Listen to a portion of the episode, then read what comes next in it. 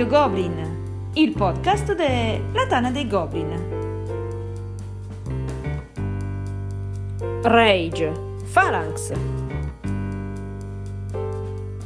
Un saluto a tutti e benvenuti a questa nuova puntata di Radio Goblin, il podcast della Tana dei Goblin. Qui con me, sempre al mio fianco, immancabile ODK. E si chiederanno a casa quale fianco, il destro o il sinistro? Dove sto? Uh, a destra. Bene, bene. Questa sera sono curioso, sono venuto co- pieno di aspettative. Vediamo se la fantomatica neutralità della Svizzera viene a ver- mancare. verrà a mancare in questa puntata fatta di rage. di rage. Abbiamo creato un nuovo format, eh, spinti dalla nostra difficoltà di mettere insieme due o tre persone tutte insieme la sera, abbiamo trovato sto format da un one man show. Da uno, eh, da uno. e, e, e, stavolta è il turno della voce più bella di Radio Goblin. Ciao a tutti. Ah, se, sentitelo. Ah, beh, parla, parla, di ancora. Eh, se non mi presentate voi devo farlo da solo. Ciao a tutti, sono Phalanx. Eh, lo sanno che la voce più bella di Radio Goblin è quella di Phalanx. E poi hanno letto pure il titolo, eh, non è che... Sì, infatti, cioè, abbiamo degli ascoltatori molto attenti. Effettivamente. Ah. No, comunque io no, non vorrei togliere il credito di questo format, ma la realtà è che è tutto merito di Paolo, perché dicendo boiate durante il suo podcast non poteva non triggerarmi, sia a me che Killa e spero anche altri in futuro, sì, per sì. venire a contestarlo.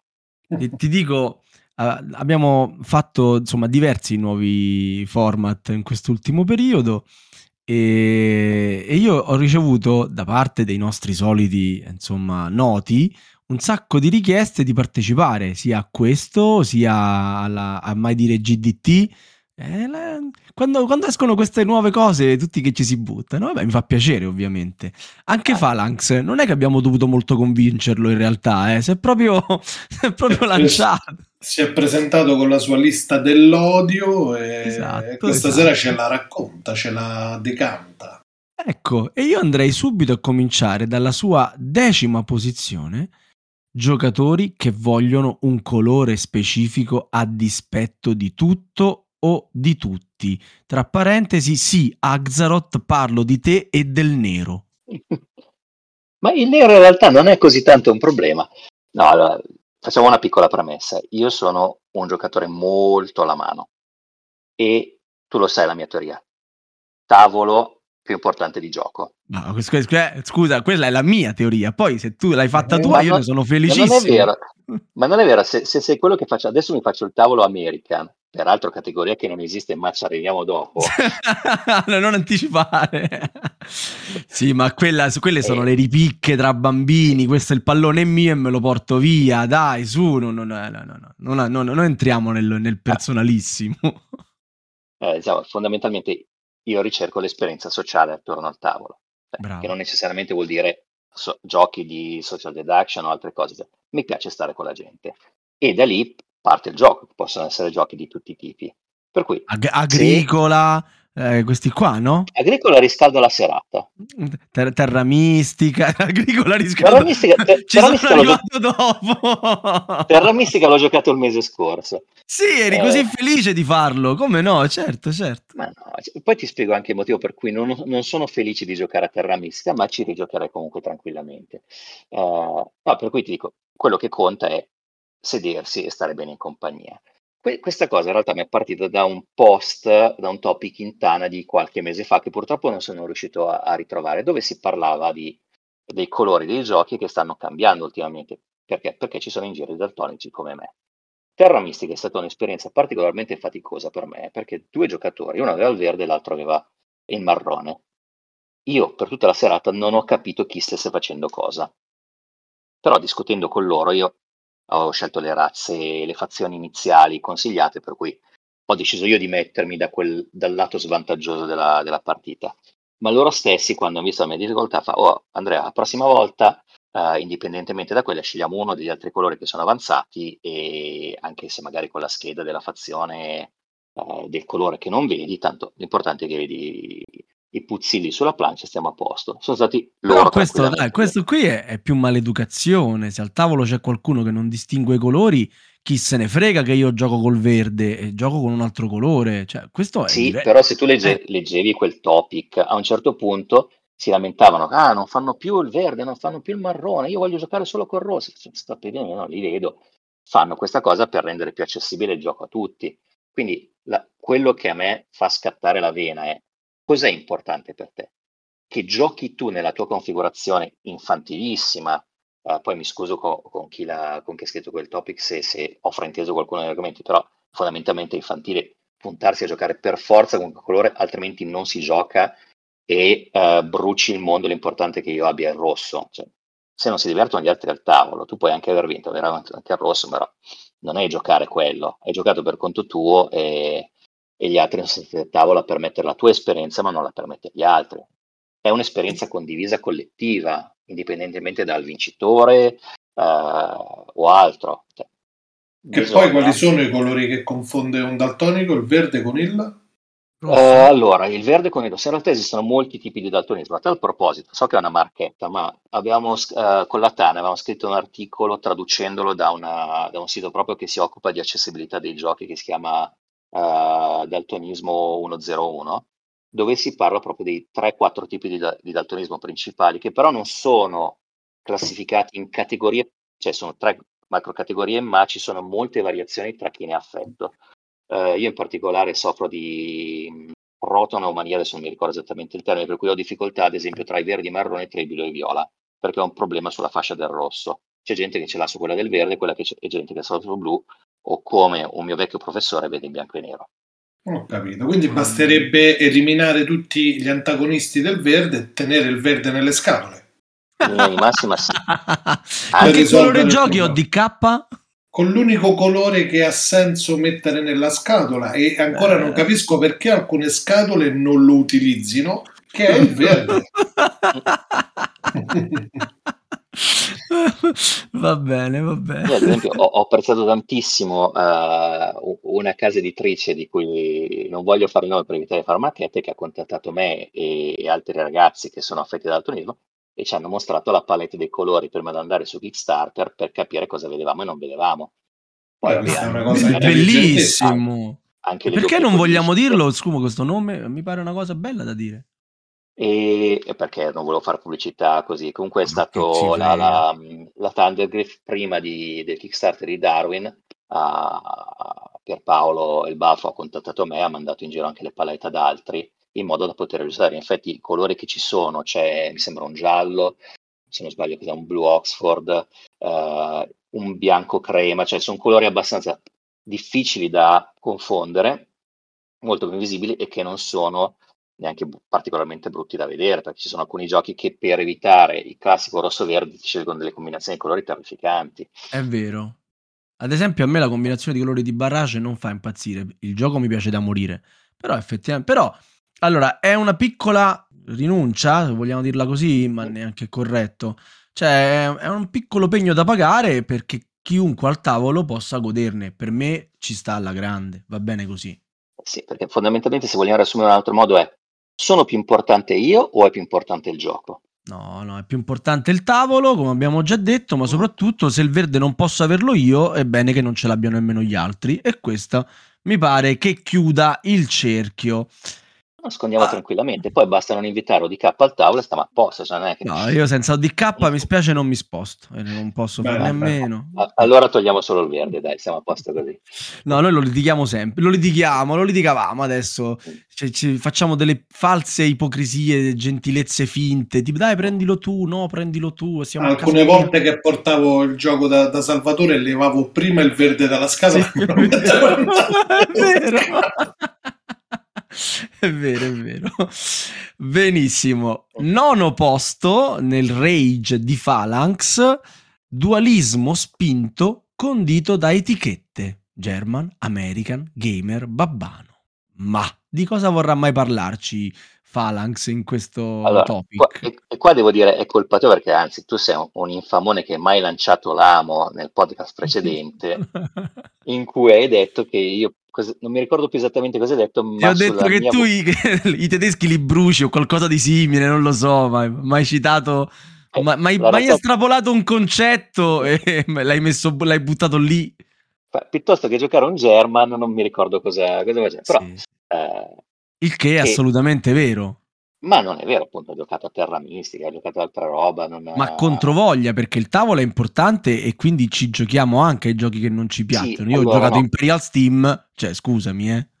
no, controvoglia eh, dei fantomatici inesistenti German sono più che altro quelli che hanno una certa profondità eh, che richiedono per essere goduti, anche lì, eh, poi ci, arriviamo dopo perché è un altro di quei punti che volevo toccare, un certo tipo di, di- di pratica a giocarli a lungo, cioè io non ho niente contro Terra Mistica, non è il mio gioco preferito, perché preferisco giochi tematici, però la realtà è che tu a Terra Mistica non f- combini niente fin quando non hai parecchie partite alle spalle, cioè sì, riesci a costruire il tuo micromotore, però il godimento dato dall'ottimizzare la strategia e ehm, anche fare la contromossa, perché non hai questa- questo acume le prime partite per capire come bloccare in maniera efficace eh, l'avversario, specie se ha un po' di partite alle spalle, è una parte molto bella, ma che io so che sarà difficile che riesca a fare, perché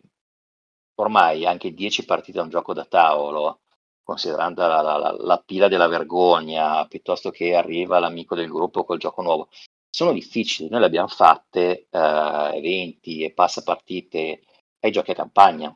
Per cui, come sai, appunto, mi sono sparato tre stagioni di Pandemic Legacy durante il lockdown con, con gli amici. Mia. Sono due anni e mezzo, siamo fatti tipo 50 partite di Pandemic, contentissimi, però gli altri vedono il tavolo magari una volta in un mese, poi passi a quello dopo, nel frattempo arriva il giochino leggero perché arriva uno nuovo nel gruppo la serata, per cui magari io Brass ce l'ho qua, a me piace tantissimo, eh, però l'avremmo giocato tre volte in due anni.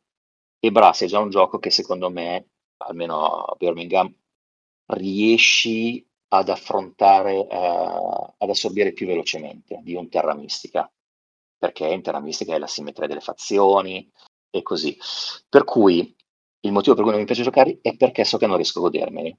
Allora, in quel caso, per fare una partita monca che non mi dà soddisfazione, preferisco giocare effettivamente ad altro. Poi ci sono dei giochi effettivamente, come può essere un Gloomhaven, che sono freddi come il ghiaccio artico, non ho voglia di giocarli. Poi se mi dicono ci sediamo e facciamo una partita, me la faccio tranquillamente. Ma quindi Però- diciamo il tuo rage da etichetta viene dal fatto che non hai un palato versatile, quindi non digerisci i No, cinghiali. no, no, in realtà va tranquillamente, so- sono molto versatile. No, no, la mia, il mio split è perché le etichette come German e American, tra l'altro, come ti dicevo, secondo me non rappresentano le categorie attuali, sono eh, utilizzate eh, sia, ad esempio, tra di noi per sfotterci, ma eh, stanno diventando, sem- specialmente nel mondo social, motivo di divisione. Quando arriva qualcuno e chiede di un gioco, eh, arriva quello che deve spalare eh, concime organico sui German perché non hanno i dadi, o sugli American perché siccome è il dado, allora è uno schifo incontrollabile, senza poi sapere di cosa parlano, perché tranquillamente un wargame che è pieno di dadi non lo definirei incontrollabile, come ci sono anche dei, dei German o de- degli Eurogame, perché io preferisco chiamarli Eurogame come meccaniche che sono divertenti e sono anche coinvolgenti. Poi sempre- dipende sempre dall'esperienza che stai cercando nel gioco, però nel momento in cui supera la goliardia, eh, specialmente quando non sappiamo con chi stiamo parlando, e diventa motivo per fare una barricata, non stai facendo un servizio al gioco. Eh, Ma quello il Non problema stai- non è dell'etichetta, perché anche i coltelli sono stati inventati per tagliare fettine di carne. Poi se le persone vanno in giro a farne un uso improprio, non è colpa dell'etichetta. Sì, però ci sono alcune etichette come possono essere, che non sono etichette ma sono le descrizioni, per cui tipo la, la descrizione meccanica, questo è un piazzamento lavoratori, questo è un gioco tematico, un deduttivo, un investigativo, un esperienziale, quello ti descrive un po' di più. In realtà German America sono un'etichetta che Se tu le dici a uno che non, non ha conoscenza dei giochi, non gli dicono niente e allora lì devi partire con la spiegazione. E quindi non ha senso, aggiungi un layer in più.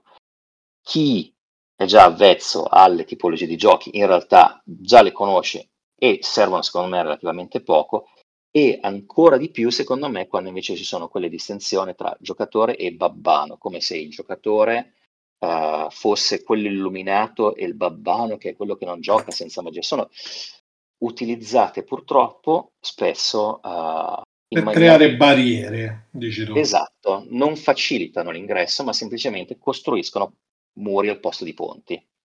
Ma... E noi quello che vogliamo è fare no, i ponti, no. o, o quantomeno allora... aprire, aprire, le porte. Poi se non vuole entrare o non vuole entrare sono fatti suoi.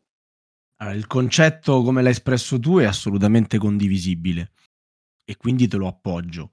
La, mh, sul, babbano, sul babbano c'è da fare una, una spiegazione. Mh, nel momento in cui la parola babbano diventa di moda, cioè ovviamente quando è uscito Harry Potter sostanzialmente, e, ehm, e internet era ancora un luogo meglio, eh, la, la Tana dei Goblin utilizzò quel, quel termine eh, pensando di essere brillante per eh, descrivere le persone, eh, tra virgolette, normali rispetto a chi invece amava i giochi da tavolo e si sentiva un po' diverso non migliore. Prendo le distanze dalle parole normali Bravissimo. e diverso. Bravissimo. Non lo, lo, dico per i miei fan. Ma sì, fai benissimo, bravo. E a volte dobbiamo prendere le distanze anche da noi stessi. Sì, no, l'ho capito di dire che faceva parte di un mondo esatto. si, si cercava di essere... non era conoscenza. Tra l'altro io non ero nemmeno ancora in Tana in quel periodo, quindi no, sto parlando infatti... di cose che mi hanno preceduto. Però quando poi si è sollevata la, la, la, il, il, senso dispregiativo di questa parola, ma questo molti anni dopo, quando ormai si era perso il, l'ingenuità del termine di Harry Potter, è stato levato perché ovviamente poteva generare questo genere di, di semantica. E, eh, e, però rimane un po' come tutte le tare, no? È un po' qualcuno ancora lo tira fuori e rimane. Basta, basta insomma semplicemente fargli capire che, eh, che, non ci dovrebbe essere nessuna divisione. Sul discorso invece che si crea una, un'etichetta in più, no, non sto d'accordo con te, perché a me capita ultimamente, sono stato anche abbastanza fortunato di incontrare persone, soprattutto sul lavoro, che un po' che diventiamo amici, vedono che posto qualche foto, vedono che parlo sempre di quello eh, e mi chiedono dei giochi. E ogni tanto me ne esco con un cavolo, stasera ho proprio voglia di farmi un American, così, no?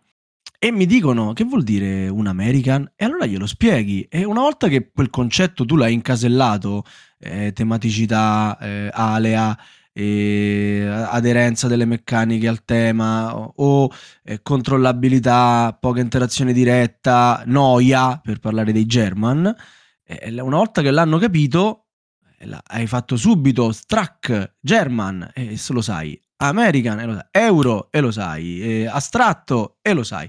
Non sono, non creano... Però secondo me tu stai, stai mischiando un po' perché eh, astratto, tematica è una cosa, German American anche perché eh, lo diceva poi anche Killa, ma te lo dico per esperienza diretta qua in luogo, non li usano, cioè è, è proprio un'etichetta uh, estremamente locale italiana. L'ho visto usare anche dagli spagnoli. Ma a me non uh, importa chi lo utilizza, lo utilizzo no, io quando però... parlo con le persone per arrivare più velocemente a descrivere sommariamente un, um, un genere.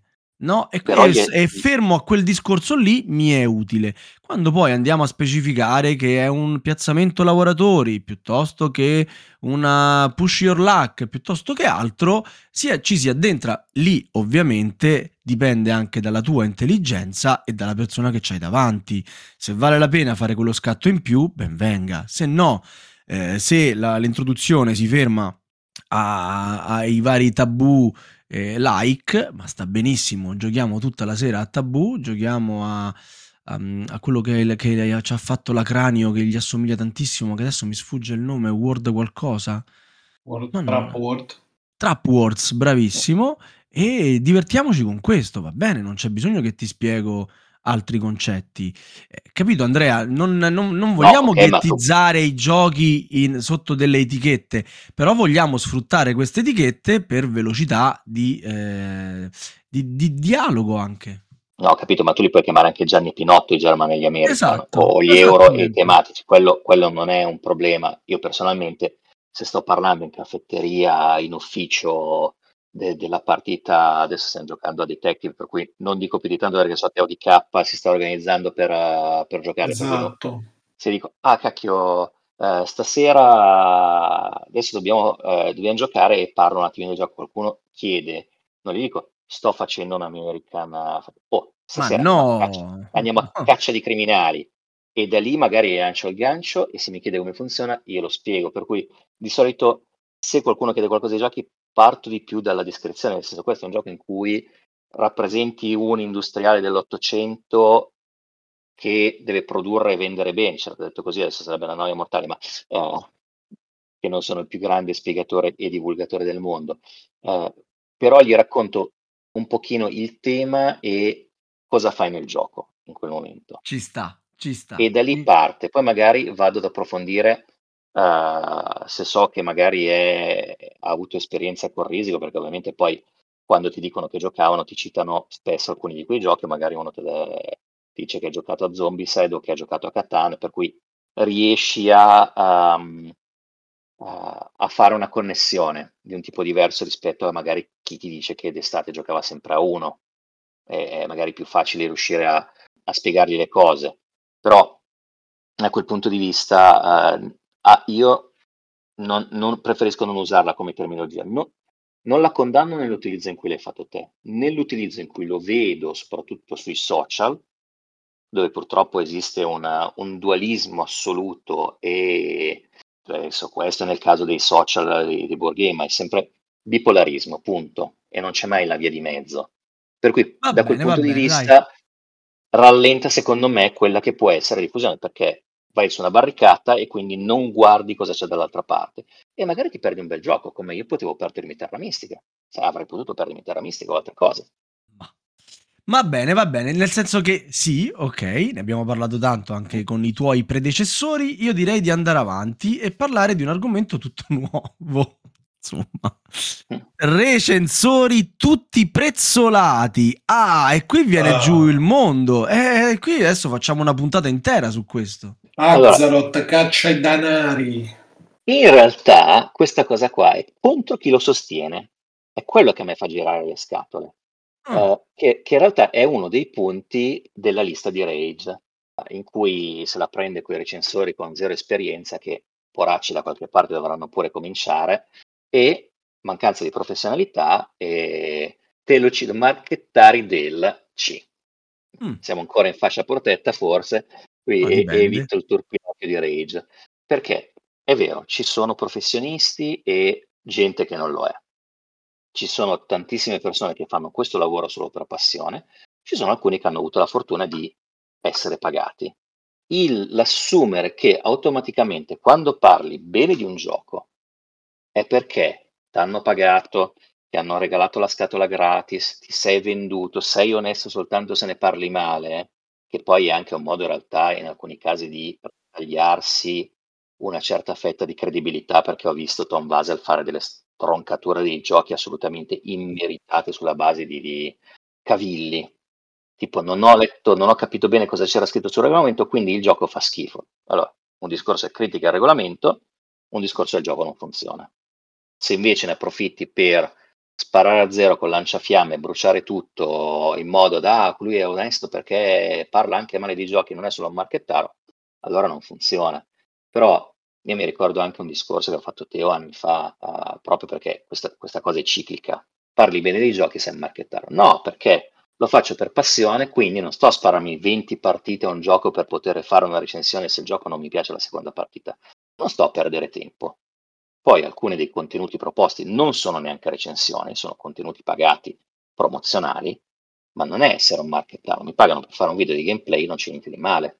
C'è di male se ti faccio un video in cui parlo bene del gioco e il gioco mi è stato donato o sono stato pagato per fare il video, allora lì è una questione di mancanza di trasparenza, ma l'assunzione che automaticamente se parli bene del gioco, specie se sei magari le prime armi, quindi sei in realtà pieno di entusiasmo eh, e non sei come Azza che, che, che spara a zero su tutto, uh, a meno che non sia Gloomhaven. No, sto scherzando, in realtà ha fatto delle ottime recensioni anche di giochi che non sono nelle sue De, Degli splotter, certo, sì, sì, sì. No, no, in realtà ha parlato, cioè, ha parlato bene di Marvel United.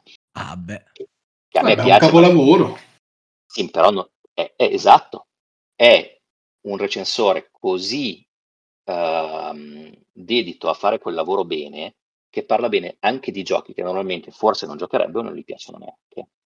Però qui il sottile equilibrio è il fatto che quando si parla di recensori piuttosto di opinionisti diventa poi difficile perché il recensore è quello che in qualche modo eh, ti porta una visione critica, la sua visione critica del, del prodotto e quindi ci si aspetta delle cose l'opinionista che potrei essere io che ho giocato l'altra sera a Dixit Stella ho fatto una partita con Salvatore e con le regole sbagliate. con delle regole improvvisate da Salvatore non approfondiamo questo cosa e scrivo giù una recensione basata su, sulla, mia, sulla mia esperienza. Poi sono d'accordo con te quello che manca non manca spesso, quello che a volte manca da una parte, ovvero chi produce il contenuto, e dall'altra e chi lo digerisce, chi lo vede, è un po' la trasparenza. Una volta che, che tu hai chiaro qual è il, la persona che hai davanti in termini di trasparenza, puoi accettare, rifiutare, buttare via eh, il suo contenuto ed è questa mancanza di trasparenza che credo triggeri eh, il rage di turno che vede diciamo dietro una bocca buona un, un, palato che è stato pagato in qualche modo. Però allora io voglio chiedere a Phalanx no? e quando è corretto allora parlare di rec- recensori prezzolati? Cioè allora è giusto alla prima recensione che, di cui uno parla bene dire no è stato pagato ne parla bene. Alla seconda la terza la quarta la centesima e non è proprio. Cioè, c'è un, modo, un momento in cui, vabbè, però quello sì, quello dai, quello lo fa proprio perché.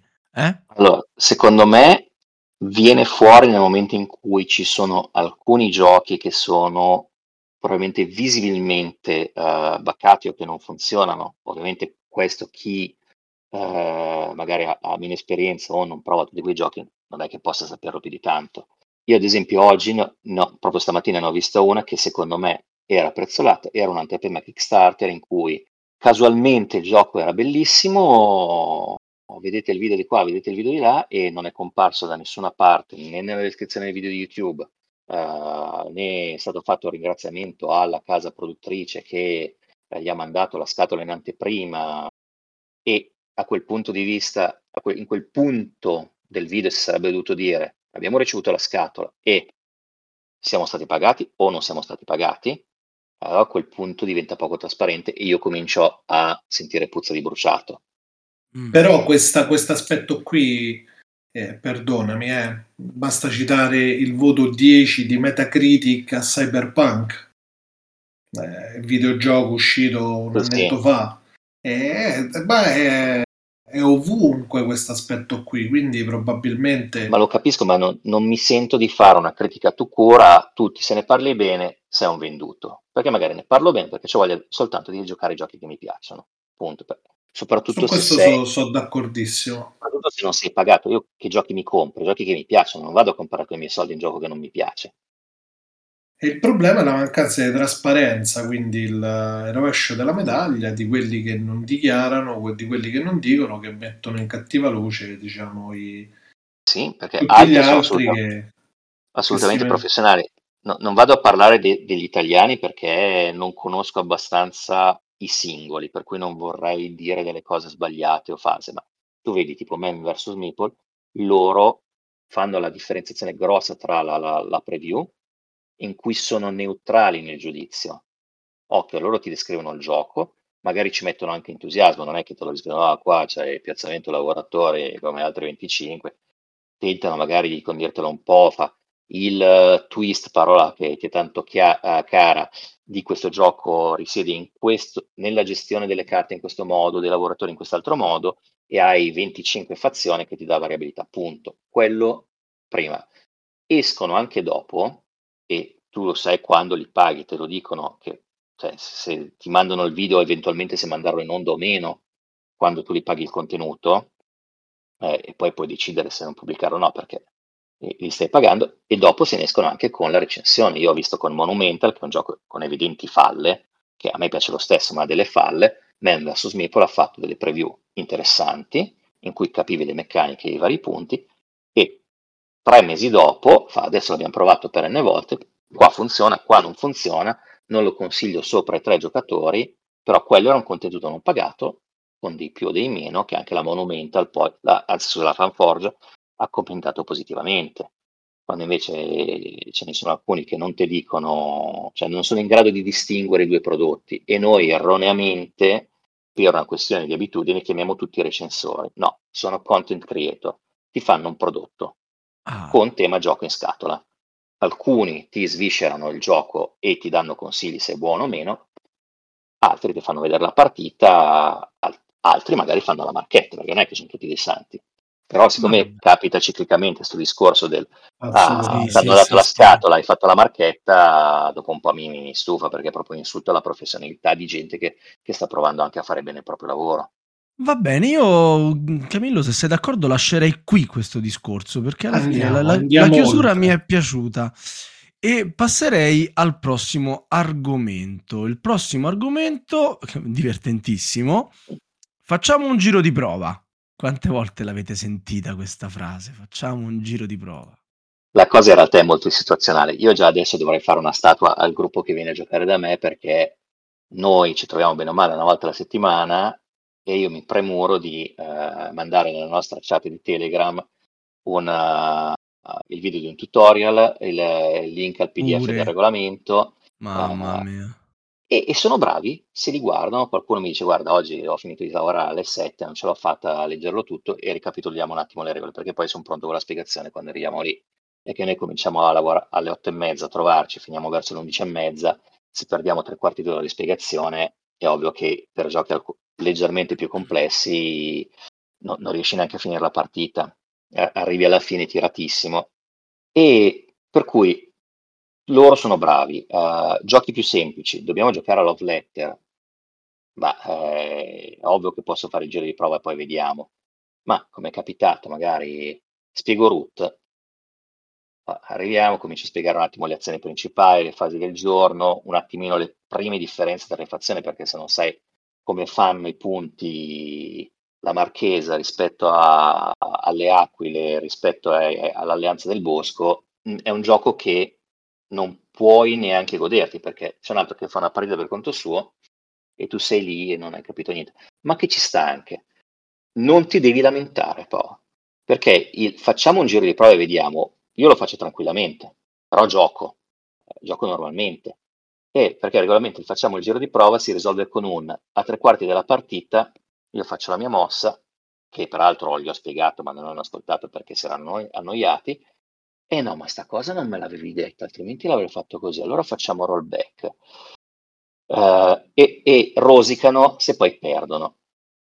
Allora, a me quella cosa mi, mi dà fastidio perché se vuoi fare il giro di prova, stacci che ti perdi delle regole, delle, delle regole. Se la sei persa, amen, la prossima volta stai a ascoltare la spiegazione o, grazie all'errore, te la ricordi la volta successiva. Tro- devono trovare la quadra. Io non ho problemi a farlo, però cioè, mi devi dire prima cosa vuoi fare, non ti arrabbiare dopo. E allora viviamo tutti tranquilli, perché altrimenti vai a rovinare la serata a tutti facendo il rancoroso, il tignoso. Allora, a quel punto di vista lì non, mi lascia un po' l'amaro in bocca a fine serata. Più che altro è quello. Eh, ma questo purtroppo è tipico di noi giocatori. Dai, facciamo una partitella. Quanto dura sto gioco? C'ho solo 10 minuti, ma ne dura 8 e dopo 3 ore sei ancora lì che giochi. Eh, ma è la, la stessa cosa. Ma io di voler guarda, trovare poi... il tavolo il prima possibile accetti dei compromessi che già sai che sono falsi, ma compromessi con te stesso eh, che, sa, che, sono già falsi. Sì, no, ma io quello lo capisco, ma mi ci siedo anche, non mi mai incastrato a giocare ad Avalon anche se non c'ho voglia, ma, ma, me lo faccio, anche poi se faccio gli errori basta che non ti arrabbi con me se poi faccio la mossa al momento sbagliato. Però ecco, è sempre il patto sociale quando ti siedi al tavolo. Creare un'esperienza piacevole per tutti. Se tu sei il primo a mettere dei paletti, renditi conto che quei paletti che hai piazzato in qualche modo uh, ritorneranno a essere presenti e te li troverai sui denti. Eh certo, allora, ognuno poi è, insomma è causa della, delle sue scelte, no? di quello che portano le sue scelte. Esatto. Bene, allora, giochi da giocare 10 volte prima di apprezzarli. Cioè del tipo non parlare prima della decima partita perché comunque il tuo mm. giudizio... No, questa cosa mi è rimasta da una lucca di un paio d'anni fa. Con, uh, avevo fatto la prova di Paladini del Regno Occidentale, gioco p- che peraltro mi piace. E il, il dimostratore stesso, eh, durante la, la, spiegazione, fa: uh, Tranquilli, se non capite niente, questo è uno di quei giochi che, che 5 o più partite per cominciare un attimino a capirli, ad apprezzarli. E a me questa cosa ha fatto molto pensare. Paladini? Ovviamente, Io ci ho giocato sì. a Paladini, non, non, non, mi ricordo un gioco così... Non diciamo, è particolarmente ar- complicato. Eh. La, prima, la, prima, partita però non è ben chiaro com- che, stra- che strategia pesano, fare per vincere, normale. Cioè, questo o quanto gioco. pesano i vari, uh, le varie cose che ti danno punti a fine partita. Però è vero che ci sono dei giochi, appunto, come dicevo, questa cosa non, non, si applica a tutti i giochi. Cioè, io non mi aspetto che uh, un Fucce Magnate richieda meno di 10 partite, come era il discorso per, uh, per Terra Mistica. Sono i giochi di fascia media, che sono bene o male poi quelli che ti dimostrano alla fiera, che sappiamo benissimo che hanno una vita media uh, relativamente bassa al tavolo, perché ormai veramente 10 partite comincia a essere tanto per un gioco e poi finisce sui mercatini e lo considero più che altro un problema di, uh, di design. Se lo sai che ti servono 10 partite per apprezzarlo, ma va o lo vendi a una fascia diversa, ma non lo fai come gioco medio mass market, e quelli che ti trovi fondamentalmente magari alla Feltrinelli, perché ti sostanzialmente hai condannato il gioco, perché chi te se l'ha comprato in fiera lo gioca magari e sto mettendo un'etichetta, quindi so che ODK mi dirà qualcosa di no, io, player. Io stavo aspettando che finivi. e parlo di, di, casual player, per cui eh, giocatore che gioca non così tanto abitualmente, che facendo magari fatica a entrare nella, nella testa del gioco, lo scarta. E quando lo scarta non ne parla bene agli amici agli amici, vede che l'ho messo sul mercatino, ah, eh, a quel gioco sì, non si capisce niente, sì, vince un po' facendo punti con tutto, c'è l'insalata di punti, chi ne ha più ne metta, e, e lo condanna. Cioè, in un mondo in cui i giochi durano poco, ne produci almeno tre al giorno, perché mi ricordo le ultime statistiche di Essen parlavano di 1200 giochi presentati, almeno alla, alla terzultima, perché l'ultimissima era un po' ridotta hai dei giochi che si condannano da soli, perché il gioco che a questo punto riesce a spiegare e viene apprezzato alla prima alla seconda partita, ti durerà molto di più. Quello lì pum, finirà nel micatoio, anche se ha secondo me magari delle buone idee. Per questo mi eh, fa venire, eh, mi fa andare in rage lo spreco di potenziale. Ah, ok. da parte del, quindi sostanzialmente critichi chi mette, chi mette questa etichetta al gioco, sostanzialmente. Sì, troppo più complicato, nel senso che difficilmente un, casa, un casual player si va a chiudere su un gioco che ha una profondità tale che emerge dopo X partite.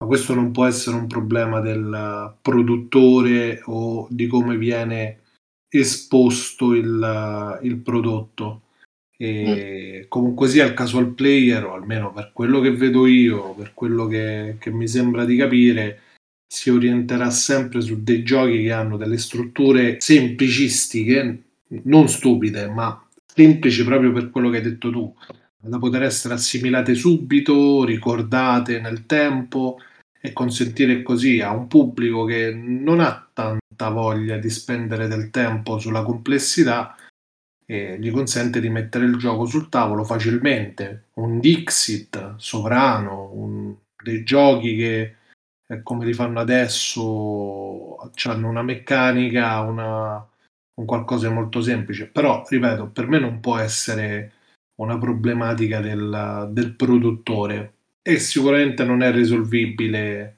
con Beh. dei disclaimer o con delle cose no, ma, ma, ma, ma, sicuramente quello che intendo dire è che purtroppo questo può generare, specie nel caso al gamer, quasi al limite anche un allontanamento dal lobby, perché mi prendo la sola, perché me la sono comprato in fiera, eh, tutto bello esaltato perché ho fatto la partita, poi arrivo a casa, non ho voglia di rileggermi il regolamento perché magari non è scritto allo stato dell'arte, lo metto in un angolo e la volta dopo magari non lo compro un altro gioco. Ci Mm, penso un di più, cioè è più che altro quello io penso dal punto di vista de- della diffusione, poi a me me ne frega Quello è un rischio che c'è sempre dietro l'angolo alla Sì. fine. Incappi nel gioco sbagliato, pensi Sì. che tutti i giochi siano così, addio alla, lobby del gioco da tavolo. Purtroppo sono cose che succedono, insomma. Sì, sì, sicuramente, è, che mi piange un po' il cuore vederlo. Va bene. non era veramente motivato quel giocatore. Abbiamo Sì. fatto bene a perderlo. Ma ecco, e qua secondo me poi ci, ci arriviamo dopo, perché mi sa Arriviamo che dopo. Intanto, è una ricorrente al penultimo punto. intanto siamo più o meno a metà della tua classifica. Intanto parliamo di chi manda in vacca la partita. Ah, ah, E questo qua è un punto molto dolente, perché sempre il patto sociale è la prima cosa. È, è quello che ho insegnato ai miei figli quando ho cominciato a introdurre al mondo dei giochi, che poi in realtà sono i giochi loro, anche, giocando, anche giocare a biglie per intendersi. Quando ti metti a giocare, stabilisci un set di regole che possono anche non essere quelle del gioco, specialmente per quello che riguarda i bambini, e si seguono quelle. Cioè, al tavolo si fa quello. Per cui io ti invito a casa mia per giocare, si gioca. Eh, magari si gioca rilassato, non si gioca col coltello tra i denti, lì sta la sensibilità delle persone. Io difficilmente se ho uno alla prima partita a un gioco uso, mi spremo le meningi fino all'ultimo ricordandomi tutta l'esperienza che ho magari fatto con quel gioco lì dove magari ho 50 partite per tagliargli le gambe ad ogni mossa, non avrebbe neanche senso, rovino l'esperienza anche a lui. Gioco normale. Eh, altra cosa è chi arriva e eh, capisce che la partita non lo sta entusiasmando o voleva semplicemente trovarsi con noi per non sentirsi escluso o voleva soltanto fare due chiacchiere e magari, come capita, comincia a spostare pezzi sul tabellone, prendersi carte dai vari mazzi. Uh, una volta ho giocato a Lord of Hellas e un mio, un mio carissimo amico, peraltro, non è neanche una persona che detesto, fa, no vabbè, io vinco se, se conquisto Sparta.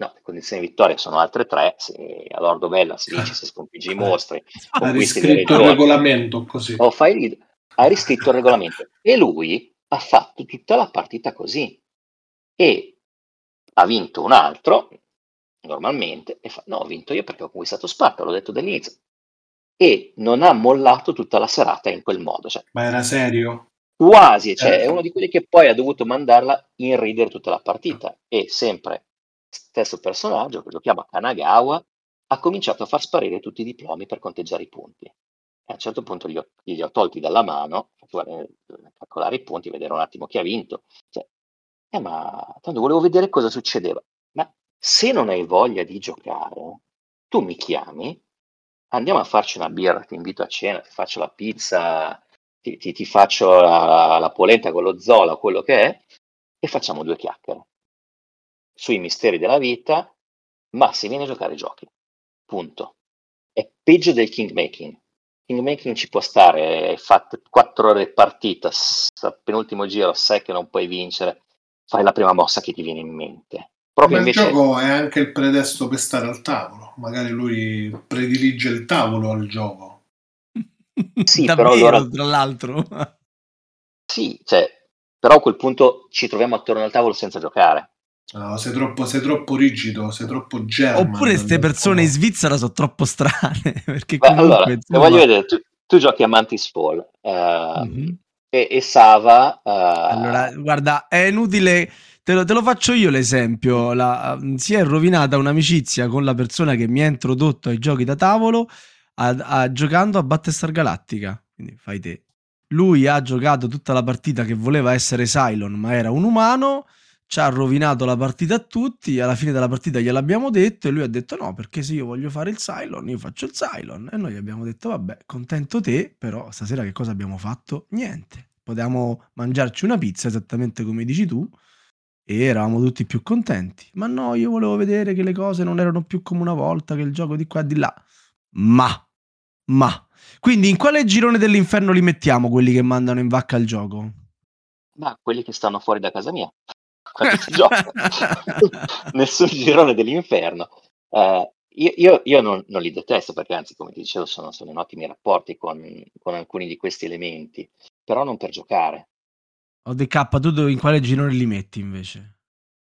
Ma in quelli che stanno in casa di Phalanx, perché anche in casa mia io sono più di ormai diciamo sono, sono, una persona vecchia e stanca, quindi quando incontro queste persone ci gioco due volte, come direbbe il caro Randall McMurphy, la prima e l'ultima. Prima e, e quindi non troveranno poi più posto al tavolo.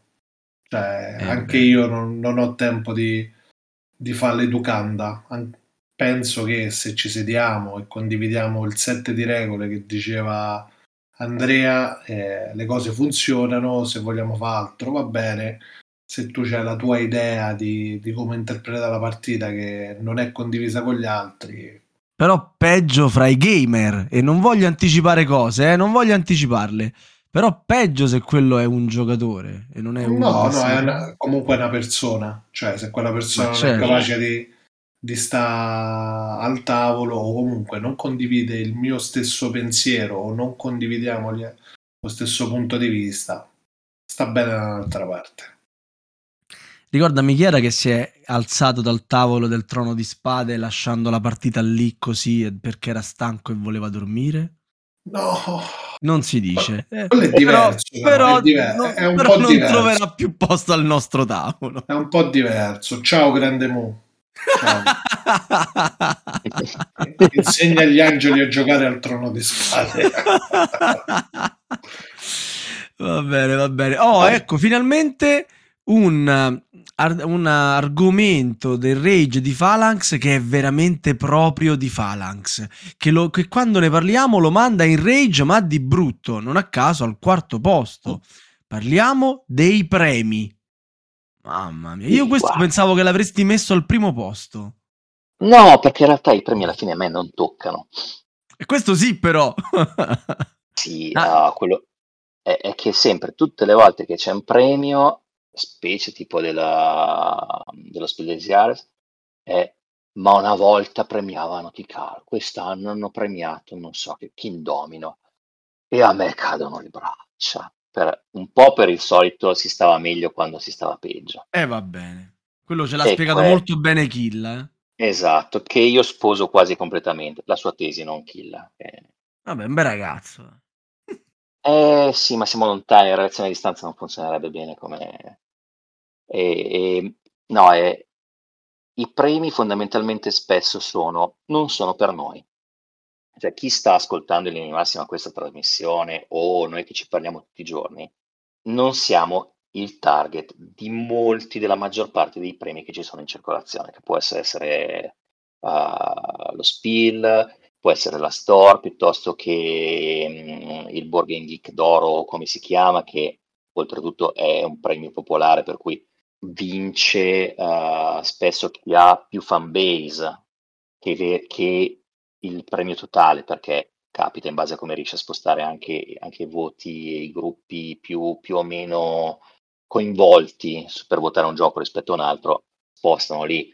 Ma anche il magnifico, per uh, estremizzando la posizione, per noi il vincitore è fondamentalmente inutile io trovo molto più utile del Magnifico, con tutto rispetto per il lavoro che fanno i giurati perché si fanno un mazzo grosso come una casa per un anno intero a fare la selezione, a discutere, uh, a sopportare SBAM e, e tutto, cioè, fa, fanno un gran lavoro, però io trovo più, più utile in qualche modo la lista degli otto, di cui poi magari vado a leggermi le motivazioni, le recensioni, ad approfondire tutti gli otto, che il titolo finale che per uh, probabilmente un'anticchia è riuscito a mettere d'accordo tutti. Lo Spiel, neanche il Kenner Spiel, siamo noi il target. Il Kenner Spiel è uh, per i giochi che ti trovi sugli scaffali delle librerie. Se, se tu vivi qua in Svizzera o spesso in Germania, il 90% dei giochi che trovi in libreria o sono quelli usciti negli ultimi sei mesi o sono tutti quelli col bollino rosso e il bollino nero Lo Spiel sono per le famiglie, specialmente tedesche, che la sera, al posto di accendersi la televisione, si giocano a un domino. Ma quindi anche qui torniamo al vecchio archetipo che non è tanto il premio ad essere sbagliato, ma è l'utilizzo che ne fa il vecchietto al bar.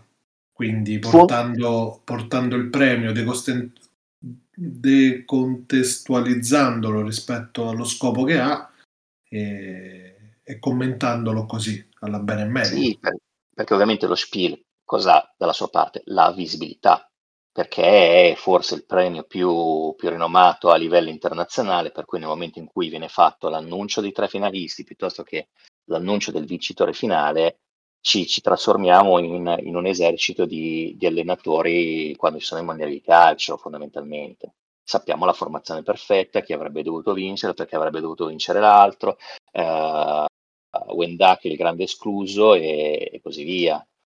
Però io ti dico adesso onestamente, molti di questi giochi, della, quelli col bollino rosso, io me li sono comprati, ci faccio giocare mia figlia, oh, funzionano non sono giochi fatti male, sono giochi che rispecchiano il target per cui sono stati pensati quei, quei premi lì. Andare a recriminare quello che è successo dieci anni prima piuttosto che uh, voler sperare che un coin ti vinca il Kenner è semplicemente perché hai, e qua scusatemi se, veramente trascendo, l'egoismo di pensare che il gioco che piace a te sia il migliore in assoluto per tutti. O l'egoismo o la miopia. Cioè, quello che mi piace a me magari piace soltanto a me, perché ho quel gusto esatto lì in quella fase della mia vita, perché poi c'è un momento in cui preferisci uh, giochi semplici, c'è un momento in cui giochi preferisci narrativo, c'è un momento in cui preferisci leggerti 600 pagine di regolamento per fare una mossa. Uh, ma non puoi uh, elevarlo a valore assoluto di quello che piace a te per assegnare il premio, perché lo vuoi vedere eh, ma forse è proprio, cioè io sono d'accordo con te, eh, però mh, mm, a volte quello che avviene delle persone che guardano un premio e che magari idealizzano quel premio come un valore assoluto, perché il premio comunque sia è qualcosa che premia, quindi è il top di qualche cosa. E quindi da questo punto di vista scatta il, il rage di dire eh, ma perché quello è stato premiato? Però ma che ce ne frega, ce ne sono tanti di premi. Facciamocene cioè, uno nostro, che ce ne frega. Che in fondo ce l'abbiamo il nostro, il magnifico. No, un altro, un altro meglio. Eh, lo di K d'oro. Esatto. Lo di, lo di K di Adamantio. Ah, bellissimo, bellissimo. Quando faremo la nostra fiera, Camillo, mm. perché, la, perché la, mm. faremo ovviamente. Prima o poi. Esatto, avremo anche l'ODK d'Adamantio. Allora, e arriviamo alla top 3. E ah. nella top 3 degli argomenti che mandano in Rage Phalanx troviamo l'allargamento del mercato visto come male assoluto. H Wingspan beep. Sì, perché poi ovviamente eh, il gruppo eh, dei Goblin con cui parliamo tutti i giorni è lì che mi fa la posta e c'ho Rage che si diverte a dire che Wingspan è concime piuttosto che Gaetano e ci sta che a loro non piaccia, questo non, non lo metto in dubbio, è che si confonde spesso il fatto che ci sia più gente che gioca con un abbassamento generalizzato della qualità dei giochi. E quindi questo è il male perché fanno giochi per decerebrati. Noi una volta che dovevamo uh, avere praticamente un elenco del telefono per fare bookkeeping eh, sì che ce l'ha, eh, giocavamo ai giochi belli, poi ci sono dei giochi di una certa età che si sono conservati bene, sono invecchiati bene, sono gode- godibili assolutamente ancora adesso, non, non ti dico che il nuovo fa schifo, però anche dire che siccome c'è adesso il triplo della gente che gioca rispetto a dieci anni fa, i giochi nuovi fanno schifo e sono per decerebrati, o sono dei giochi marchettari, che lo sono anche perché i giochi, a me spiace dirlo, ma sono un prodotto di design fatti per vendere. Alcune sono fatte di appassionati, ma fondamentalmente lo scopo di una ditta è fare soldi. Farlo magari con passione, facendo un buon prodotto di qualità, quello non lo metto in dubbio, però fondamentalmente specie, specie i, le grandi case editrici hanno dei conti da far quadrare. è ovvio che uh, si affidano anche a indagini di mercato, uh, capire cosa funziona o non funziona, cosa può essere il gimmick che ti aiuta nella vendita. Quello c'è, però e che ovviamente nel momento in cui produci 10 volte di più rispetto a 10 anni fa, che molte cose siano anche banali eh, perché le vendi, perché sai che dureranno poco, ti servono per l'estate, ma io, almeno a livello personale, ho visto un'evoluzione di molti giochi. Sono uscite cose che 15-20 anni fa, anche grazie all'aiuto della tecnologia, non ci saremmo mai sognate. Esperimenti, un Gloomhaven se parli di vent'anni fa, ma col cavolo che lo producevano. E invece c'è, c'è di tutto, cioè adesso c'è, eh, prima era più facile, avevi pochi giochi, potevi provarli tutti. Avevi la roba bella, la roba brutta, potevi provarli. Adesso ovviamente non puoi, questo capisco che generi frustrazione, perché su 1200 titoli o quello che è, cominciare già a fare filtro e provarne anche soltanto un decimo vuol dire che ogni tre giorni devi provare un gioco nuovo, che non ti puoi neanche permettere, peraltro. Cioè.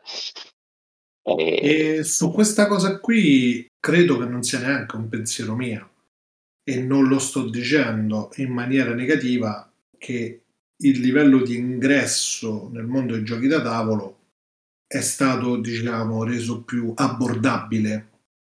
Ergo eh, si è abbassato nella misura in cui non negativa nella misura in cui ci sono dei giochi che hanno un chiaro target come hai definito tu, casual, che poi si traduce in opere di design semplificate nel, nel regolamento, nel, nel gameplay, che fanno sì che oggi giocatori casuali che non si sarebbero mai avvicinati al gioco da tavolo vengono presi da giochi eh, diciamo entry level con la speranza che poi piano piano arrivino ad altro. Però questa sovrabbondanza di mercato fa sì pure che noi che siamo diciamo più, più svezzati ci troviamo so, sommersi di un butto una percentuale a caso un 40% un 50% di giochi che sono veramente molto sotto la nostra soglia che però ci riempiono gli scaffali dei supermercati delle catene di distribuzione eccetera, eccetera. E magari questo può dare fastidio. In generale lo trovo sicuramente un, un'opera di, di mercato intelligente, quella di rendere dei prodotti commercializzabili, perché esistono dei podcast fatti anche sei anni fa, io ero quello che lo dava al tempo e lo faccio ancora, eh, Risico e Monopoli perché di fatto mai un giocatore si siede al tavolo e prova un gioco da tavolo, mai gli potrà venire in mente di dire ma c'è dell'altro e quindi sicuramente questi giochi a tre level hanno loro, eh, il loro potere, il loro valore.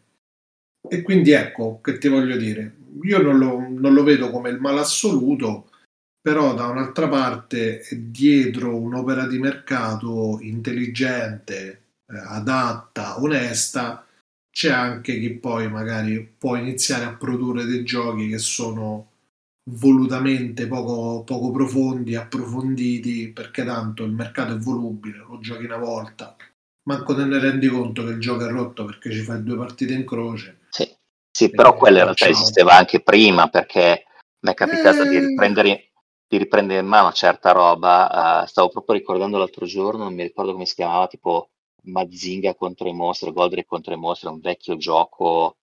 Non sono mai riuscito a giocarlo neanche quando ero bambino, tanto faceva schifo. Uh, perché? E lo vendevano perché aveva l'IP della, sì. dei robottoni giganti in copertina e, e si vendeva così. Cioè, la produzione di bassa qualità che non fa neanche servizio al, al mercato quella esiste ed esisterà sempre, c'era sempre qualche attore furbo che uh, ricicla qualcosa e te lo butta dentro tanto per vendere, perché in quel momento è una nicchia che vende. E d'altronde uno dei motivi per cui la, la Smodera era stata venduta prima al gruppo Pai, mi sembra, e poi adesso non mi ricordo chi l'ha acquistata attivamente, perché avevano previsto come segmento quello dei giochi da tavolo quello con maggiore crescita anche rispetto ai giocattoli. Per cui ovvio, c'è, c'è, c'è la torta gigante, ci sono anche quelli improvvisati che, che sanno di poter buttare fuori N giochi l'anno, perché tanto qualcuno sulle bancarelle delle, del negozio al mare se li compra. Però in generale l'allargamento e, la, e l'abbassamento della barriera d'ingresso io lo considero un valore positivo eh, perché permette a più persone di trovare uh, la loro cup of tea.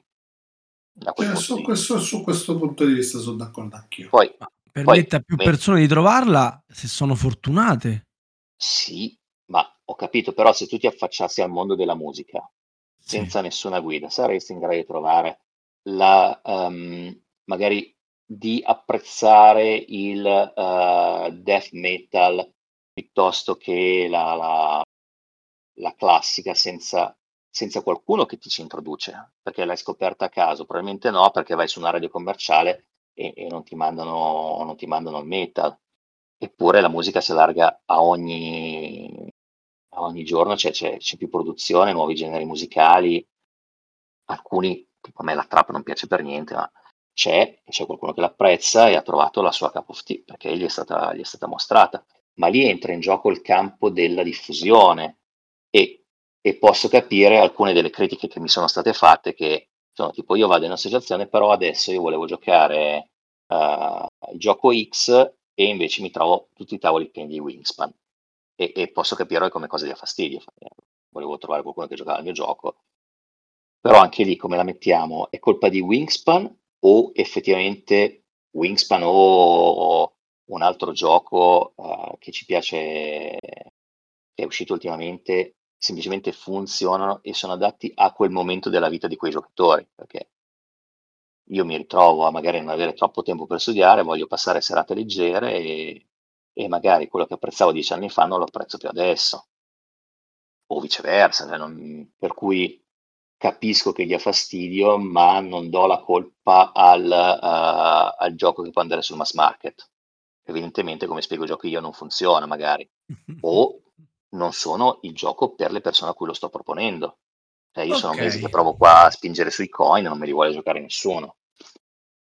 Ah, me ne ci ho fatto, ho messo una pietra sopra, ma non... E costruisci di un gruppo coin. e ce l'ho, ma Sven mi tira sempre buca online alla fine tra eh, una roba e l'altra. Eh, anche a noi, anche a noi. Eh. Allora, caro zio Fall, secondo posto della tua classifica del Rage l'evangelizzazione e l'evoluzione del giocatore. E, e, qua mi aggancio a gamba tesa a quello che ha detto Camillo poco fa, perché poi si spera che passino ad altro. Perché?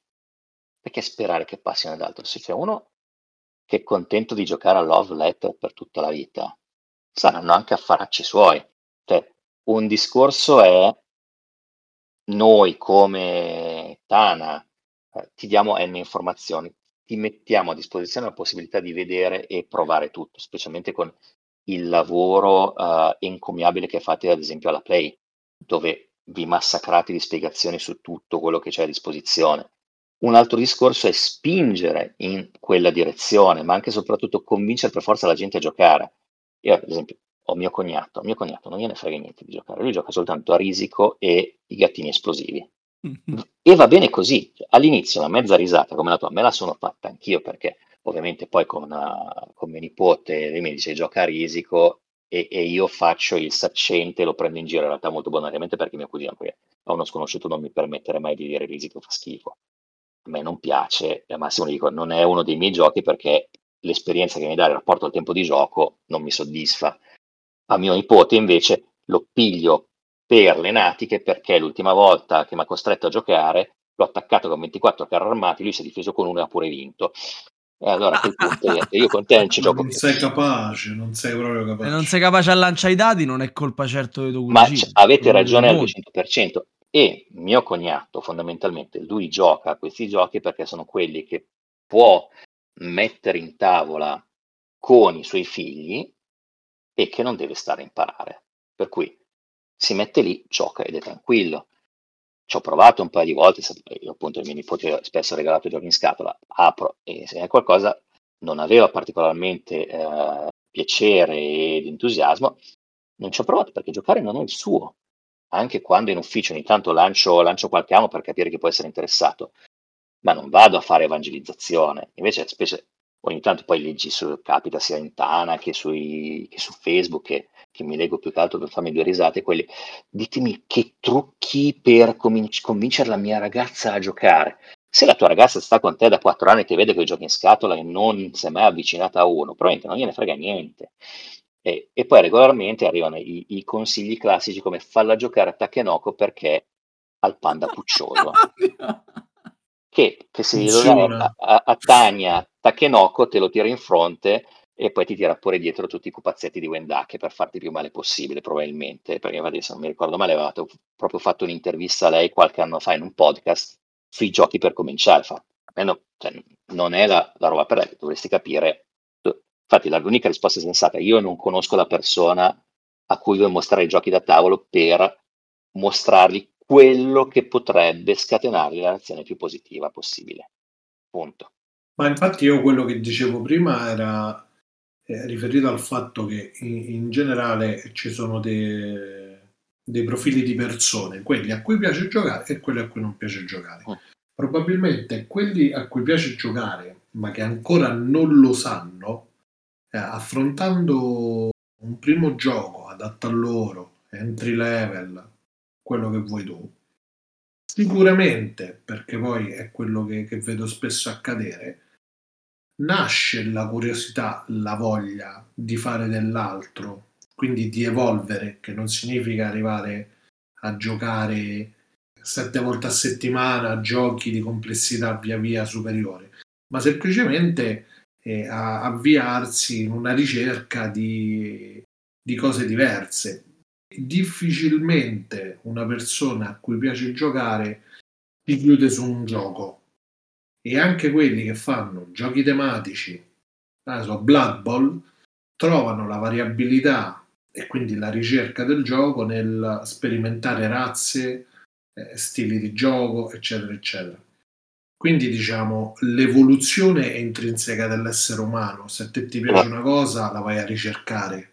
Allora, evoluzione come allargamento dei propri orizzonti culturali eh, o ludici in questo caso, ma mi trovi assolutamente d'accordo e ogni tanto quando, quando leggi appunto, ah no, perché poi magari così poi passano al, eh, li faccio giocare a quello, così poi eh, li spin- cioè sostanzialmente è il desiderio di spingere la persona verso il, il proprio gioco che piace, ma non c'è un valore assoluto di essere migliori come eh, giocatori se ti giochi uno splot rispetto a se ti giochi gattini esplosivi. Semplicemente Io non l'ho mai pensato. Fate due cose ho capito, ma te sei un, una persona, un'essenza superiore, Camillo. Non, eh, un essenziale. Non, eh, non è quello, però sai benissimo che alcuni discorsi del genere classificano e, e da lì andiamo poi alla, Vabbè, l'estremizzazione c'è tutta, c'è. ma di fatto eh, diciamo in tutta la tua lista di rage fino ad ora,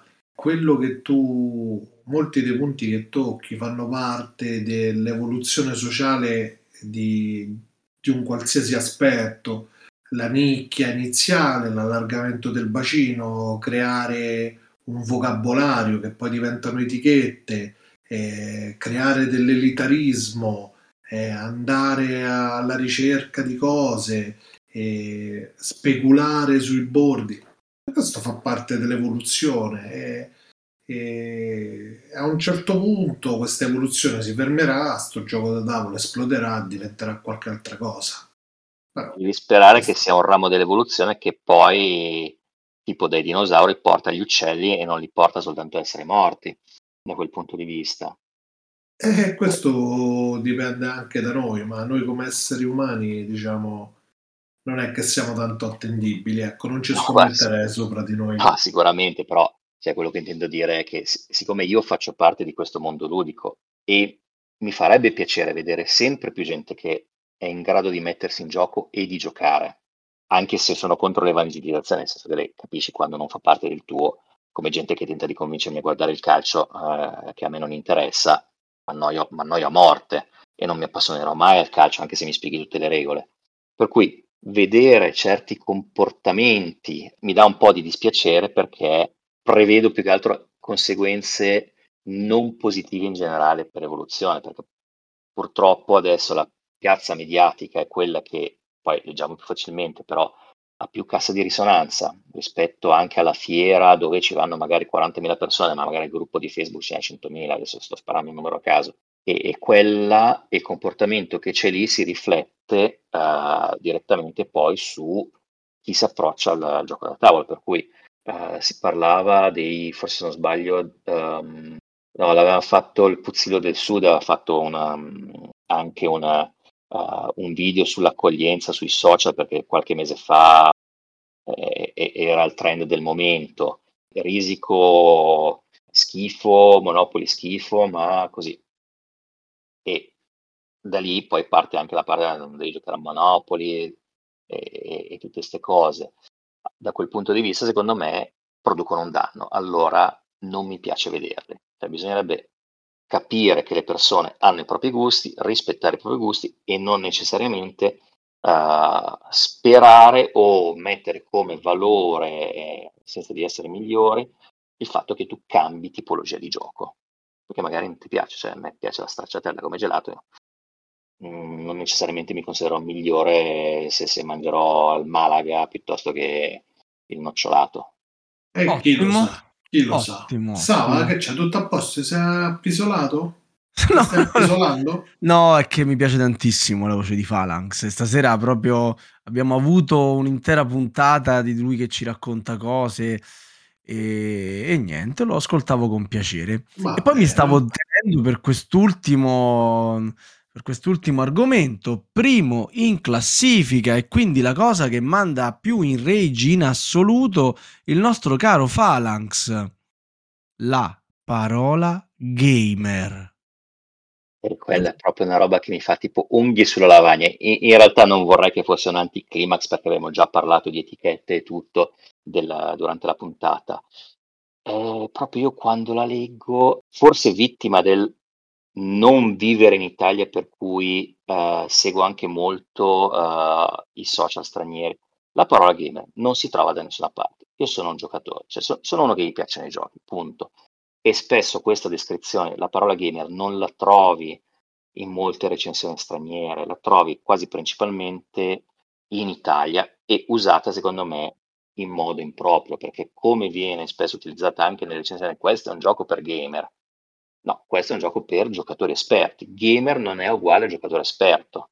Al massimo lo puoi mettere come, appunto, in italiano, appunto, giocatori esperti, ma hardcore player uh, piuttosto che casual player. Se proprio dobbiamo trovare una terminologia per indirizzare un gioco verso un tipo di pubblico rispetto Facci qualche esempio, perché io continuo a non capire, uh, insomma, questa, questa, uh. questa tua osticità verso le etichette? Sono utili, aiutano, definiscono. No, perché le etichette, ed è come il voto in recensione, che non l'ho scritto qua, ma è un'altra cosa di cui ogni tanto discuto con, uh, con Alizarot, l'etichetta non è detto che sia condivisa da tutti, perché tutti pensiamo di sapere cosa voglia dire una cosa, ma spesso abbiamo la nostra visione. E leggere uh, una parola il cui significato non è necessariamente condiviso, ma per me ha un significato, per te ne è un altro, porta a approfondire di meno e a chiudersi, a fissarsi su quel termine. Come il voto in recensione, a me non piace perché è la prima cosa che leggi. Io tipo o lo metterei alla fine o non lo metterei per niente.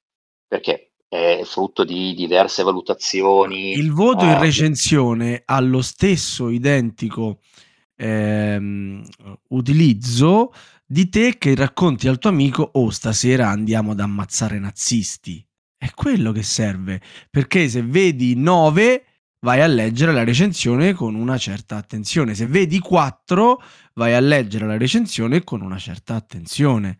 Capisci? Però cioè, sì, non, è che, questo... non, è che, lì quello diventa un valore assoluto, no? Perché assolutamente... No, però crei un bias cognitivo sulla lettura del, um, della recensione. Probabilmente se leggi 4 andrai direttamente a leggere i pro e i contro. Mentre è capitato di leggere alcune recensioni veramente ben fatte in cui il voto in realtà non rispecchiava il contenuto.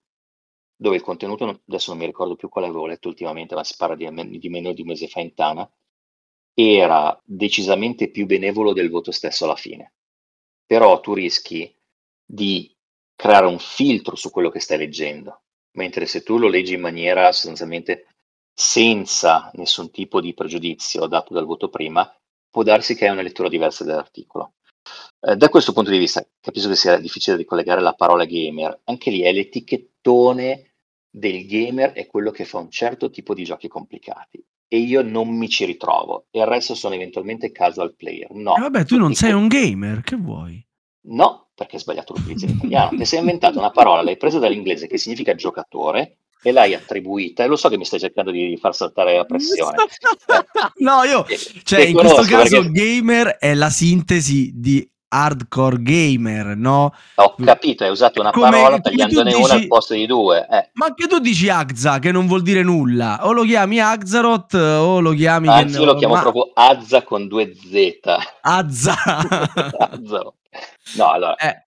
Eh, Lì poi, è, è un, non dico una crasi, però è, un, è, una sintesi, è una... Tu lo sai che è una crasi.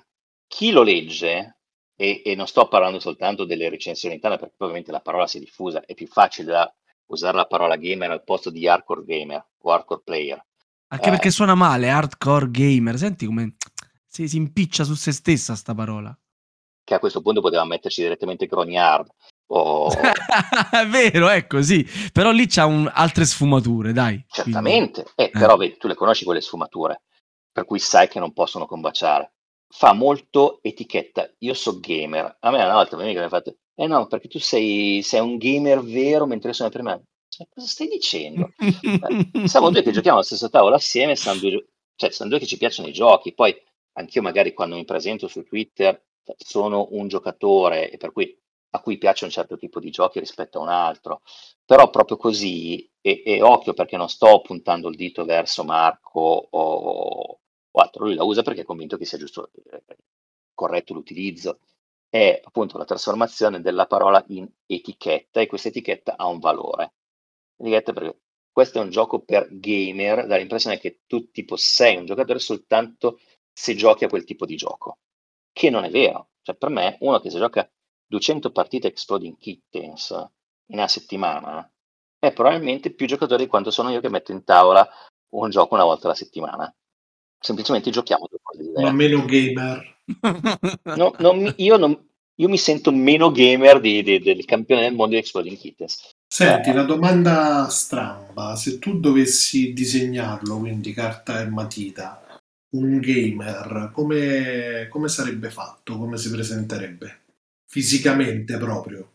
Ah, in realtà c'è più o meno il template del, del frequentatore da fiera con più o meno mi assomiglia un po' senza troppi capelli, con la barba, estremamente sovrappeso, con felpe e maglia nera. Eccolo. E ti ritrovi a quasi tutti i tavoli delle fiere. Che ne so, gira con un borzone, con uno zaino, un carrelletto, c'è un gioco sotto braccio, fuma la mm. pipa, eh, beve, beve, birra, che ne so, queste cose ma qua. No, ma è ovvio che non puoi fare una, una descrizione fenotipica della, come te lo immagini tu? del giocatore anzi di quello che si mette l'etichetta gamer, è quando apre bocca che te ne accorgi, che magari ha... Deve esserci un gamer in ognuno di noi e non lo sappiamo. Ma probabilmente, ma come c'è stato un, un gamer, almeno per quello che può rappresentare l'eventuale etichetta, anche in me, che ho fatto la fase in cui effettivamente, ah no, risico, schifo, però sì, ah, perché ovviamente abbiamo tutte le nostre preferenze e è la quindicesima volta che uno ti dice uh, ah giochi giochi in scatola tipo risico e chiede anche a rispostaccia perché Ma guarda, io so, so 12 anni che ogni volta che, che spiego ormai capita veramente raramente ok mi dicono ah tipo risico la risposta è sempre quella bravo esattamente come risico ma e poi gli descrivi il gioco Così Beh. lui si porterà a casa il fatto del sapore buono del risico, de, dei ricordi di gioventù legati al gioco vero. Ma certo, Quindi... ma poi anch'io parto e magari cerco di capire cosa gli piaceva del risico. Se gli piaceva fare la guerra senza, senza, senza distinzioni, via massacriamo il mondo, piuttosto che tirare secchellati di dadi o la parte, eh, ma, la parte strategica. Ma guarda, oh, è successa la stessa è successo la stessa cosa una volta che era sempre una fiera, coloni di Catan. Appena gli ho detto metti giù la casa, ah, come il Monopoli. E la risposta è stata esatto, come il Monopoli, ma Vabbè, ma tu sei come il 9 in recensione, eh, quello, questo serve per acchiapparli, non serve eh, per... Eh, vabbè, però tu neanche li devi demolire, insomma, Ma se no mancherebbe. del game. Ma no, allora, devi fare la fine del gamer. No, demolire, demolire mai. Però diciamo, esiste adesso c'è una sorta di rivalsa del giocatore o dell'appassionato di giochi da tavolo, che sia- siamo usciti dalla- dall'ombra e siamo diventati in qualche modo mainstream. E ci piacciono certi tipi di giochi. Eh, vederli accomunati a qualcosa che non riconosciamo spesso più come nostro, perché è più legato all'infanzia, al risico, appunto. Poi ammetto, l'ho riprovato relativamente recentemente e non mi ha dato soddisfazione.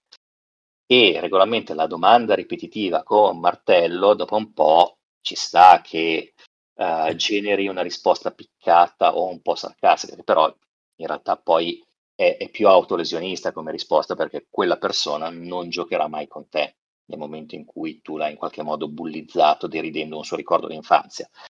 Però adesso mi stavo perdendo e, e da Il quel- gamer ti sta sulle palle. Sì, perché eh, io lo so, ad esempio, che come viene scritto in alcuni modi ha un significato, però la vedi sulla bocca delle persone quasi a darsi un tono. eh, Cosa ti dà un tono? Stiamo giocando, stiamo giocando a risico fondamentalmente. Stiamo facendo un hobby, ci piace, amen, ma non siamo salvatori del mondo, abbiamo scoperto la cura contro il cancro o, o- o- o risolto la fame del mondo. Stiamo giocando Non ancora. non ancora, però stiamo giocando a costruire treni o barchette per trasportare la birra piuttosto che eh, far esplodere i gatti o so, girare o scoprire i- chi, chi ha, chi ha in- ha trasportato un orologio dalla Polonia agli Stati Uniti durante la seconda guerra mondiale. E qua mi fermo perché sennò ti spoilerò troppo. Eh, per, per cui è quello, è, è sempre secondo me eh, il danno che può fare un'etichetta o una classificazione a quella che può essere la, la diffusione della nostra passione per i giochi da tavolo. Ok, e su questo rage di Phalanx eh, siamo arrivati ai saluti. Eh, non ci prendete troppo sul serio, abbiamo chiacchierato un po' così tra amici, eh, condividendo con voi le, le nostre elucubrazioni. Se volete chiacchierare con noi, ci trovate sulla chat della Tana dei Goblin eh, su Telegram. Forse Zio Fall non ce lo trovate perché lui è un po' sociale, lui sta un po' più per conto suo, poi lo mandano in rage militario. lo mandano in rage facilmente. Sì, sì, lui si è messo questa etichetta sopra da gamer e, e porta a spasso la medaglia. Vuoi salutare, vuoi dire qualcosa alla fine ai nostri ascoltatori? Vuoi raccontarci quando tornerai col salottino o i tuoi progetti futuri? No, eh, no- non cascherò nella trappola del salottino perché in realtà non abbiamo piani come, come sai e, e- e non è ancora il momento secondo me di, di riprendere. In realtà l'unica cosa voglio dire è divertitevi con quello che vi piace e fregatevene del resto. Benissimo, e io con- su queste parole di Zio Fall saluto DK E e anche io saluto Sava73 e comunque rispetto al, al pronostico iniziale ha fatto lo svizzero. ha Per fatto lo quanto, svizzero, per, quanto, per quanto la sua lista di rage Perché- sia tale, è stato molto, molto politicamente corretto, molto, molto svizzero. Perché tu non mi hai sentito durante le partite con Sbam e, e Master. Non giochiamo Eh, a cosa ne esce. Non mi invitate, non mi no. invitate mai. Io- no, perché ti ho detto, eh, si può essere indispettiti, ma sempre con educazione, un po' marzullianamente, piano piano, con calma. Anche perché è più facile spiegare i propri motivi nel momento in cui gridi nessuno ti ascolta, per cui partiamo piano, facciamo una bella discussione. Va bene, va bene. E come dice sempre il nostro caporedattore No, no, non è così. E Eh, come dice sempre Sava73 a questo punto, passiamo la parola a Volmei. Il quale, come al solito a questo punto, ringrazia il nostro ospite Andrea Phalanx e ricorda agli ascoltatori che possono seguirci su Facebook, discutere degli argomenti trattati in questo altro rage nella nostra chat Telegram e ascoltare tutte le puntate precedenti di Radio Goblin sul nostro sito, Spotify, iTunes e Google Podcast. Ciao a tutti, buonanotte. Buonanotte, ciao a tutti. Buonanotte, grazie mille. Buonanotte. Ciao. Ciao ciao. Avete ascoltato Radio Goblin, il podcast della Tana dei Goblin.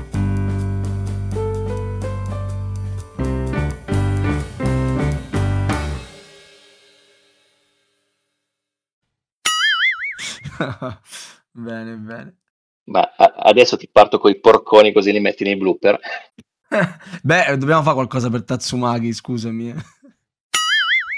Io invece ci tengo a dire nei bloopers che oggi ho finito l'ottavo romanzo di James S. A. Corey, che dietro questo nome si nascondono due scrittori, sono, sono dei nick. L'ottavo di The Expanse, Tiamat, l'ira di Tiamat, fantastico, mamma mia. E la mia serie di fantascienza ma, ma mi sono visto tutta la serie TV, per cui non... Ho, ho lo stesso problema che sto avendo con, um, con Alter Carbon. Avendo già visto le prime due serie, Io sono iniziato la bene. seconda. Di La prima Di Carbon, Altered, non di The Altered- Expanse. Altered Carbon. Ah, Sì, Ma- La, la prima è bellissima, pure io ho visto la serie, mi sono innamorato e ho fatto una cosa che non faccio mai, ho letto il libro ecco, perché io ho cominciato anch'io, ho fatto lo stesso. e il libro sì effettivamente mi ha dato meno. Eh, Eh, mi aspettavo una profondità di Matt, della società, delle cose che non ho trovato e Cioè, se l'avessi fatto al contrario, in ordine contrario, Andrea, ah, io ho, ho letto i primi quattro romanzi, al quarto romanzo ci ho avuto, cioè mi piacevano. Al quarto romanzo ci ho avuto il colpo di, di fulmine, sono rimasto proprio colpito favorevolissimamente. Carbon? No, The The Expanse. E che eh, ho detto, cioè si è vista proprio la crescita dei personaggi e della storia. Ho iniziato la serie TV. stagioni. Ho iniziato la serie TV al quarto romanzo, l'ho mollata dopo tre puntate. Ho detto: Ma no, ma questo non è quello che sto leggendo. Non è la stessa cosa, non sono gli stessi personaggi, non hanno lo stesso spessore. E adesso che però sono arrivato alla fine, perché manca un solo romanzo che è uscito in America a dicembre e che uscirà in italiano a maggio, e quindi adesso ho un mese e mezzo di, di, di pa- di patema, di, di attesa. E sto ripensando di rimettere sulla serie TV, ma è solo tipo placebo sostanzialmente. Perché i romanzi s- sono qualcosa di meraviglioso. Sì, allora, ti, Meraviglioso. ti dico, la serie di Expanse a me è piaciuta, però eh, per molti versi mi è sembrata quasi amatoriale. A parte che purtroppo hanno messo co- o il protagonista che ha fatto Holden, che sembrava la versione dei poveri di Jon Snow.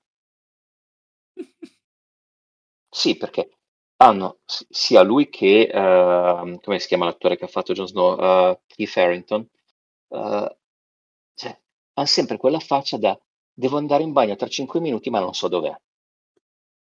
Perché devono fare i buoni eh, che vogliono salvare tutti ma non possono, sono un po' in dubbio e, te- e si dipingono questa faccia addosso. Poi l'hanno preso che gli assomiglia anche un pochino, questa barbettina così, e me l'hanno fatta un po' cadere. Tra parentesi, secondo me è molto più bella la serie vista in, eh, in lingua originale di Expanse, perché anche poi il linguaggio dei cinturiani ha molta più assonanza con l'inglese, perché sono le parole modificate, ti ritrovi un po' di più.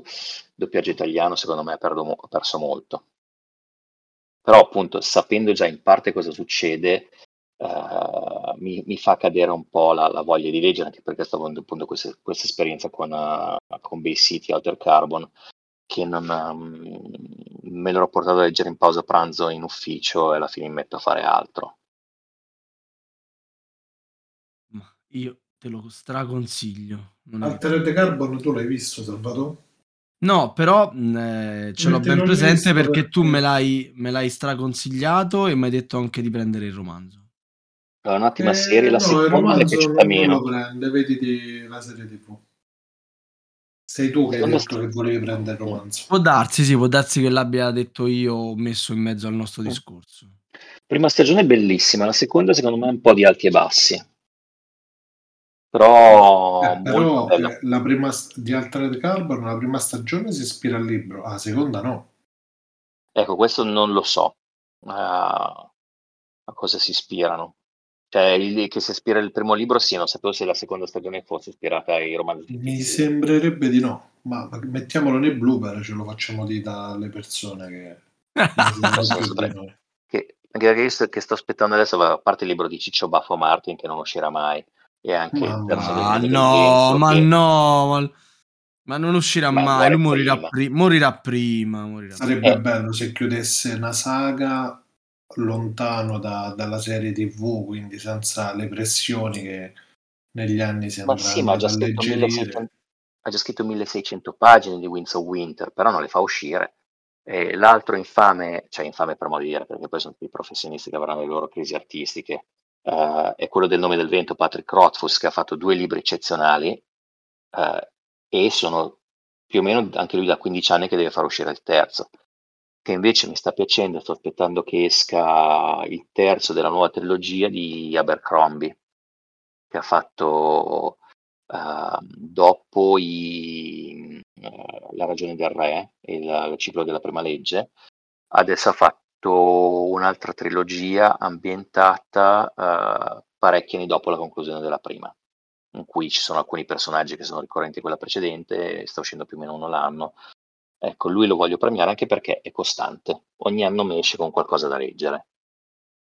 Mm, Sono stufo di premiare gente che eh, preferisce andare alle conferenze come Ciccio Martin, eh, fare 20 spin-off perché tra eh, il quinto libro e adesso comunque ha pubblicato eh, Rogue, eh, House of- quello sul, um, su, su uno zio dei Targaryen, cioè ha pubblicato altre 200 cose, non è che ah, ho fatto solo quello.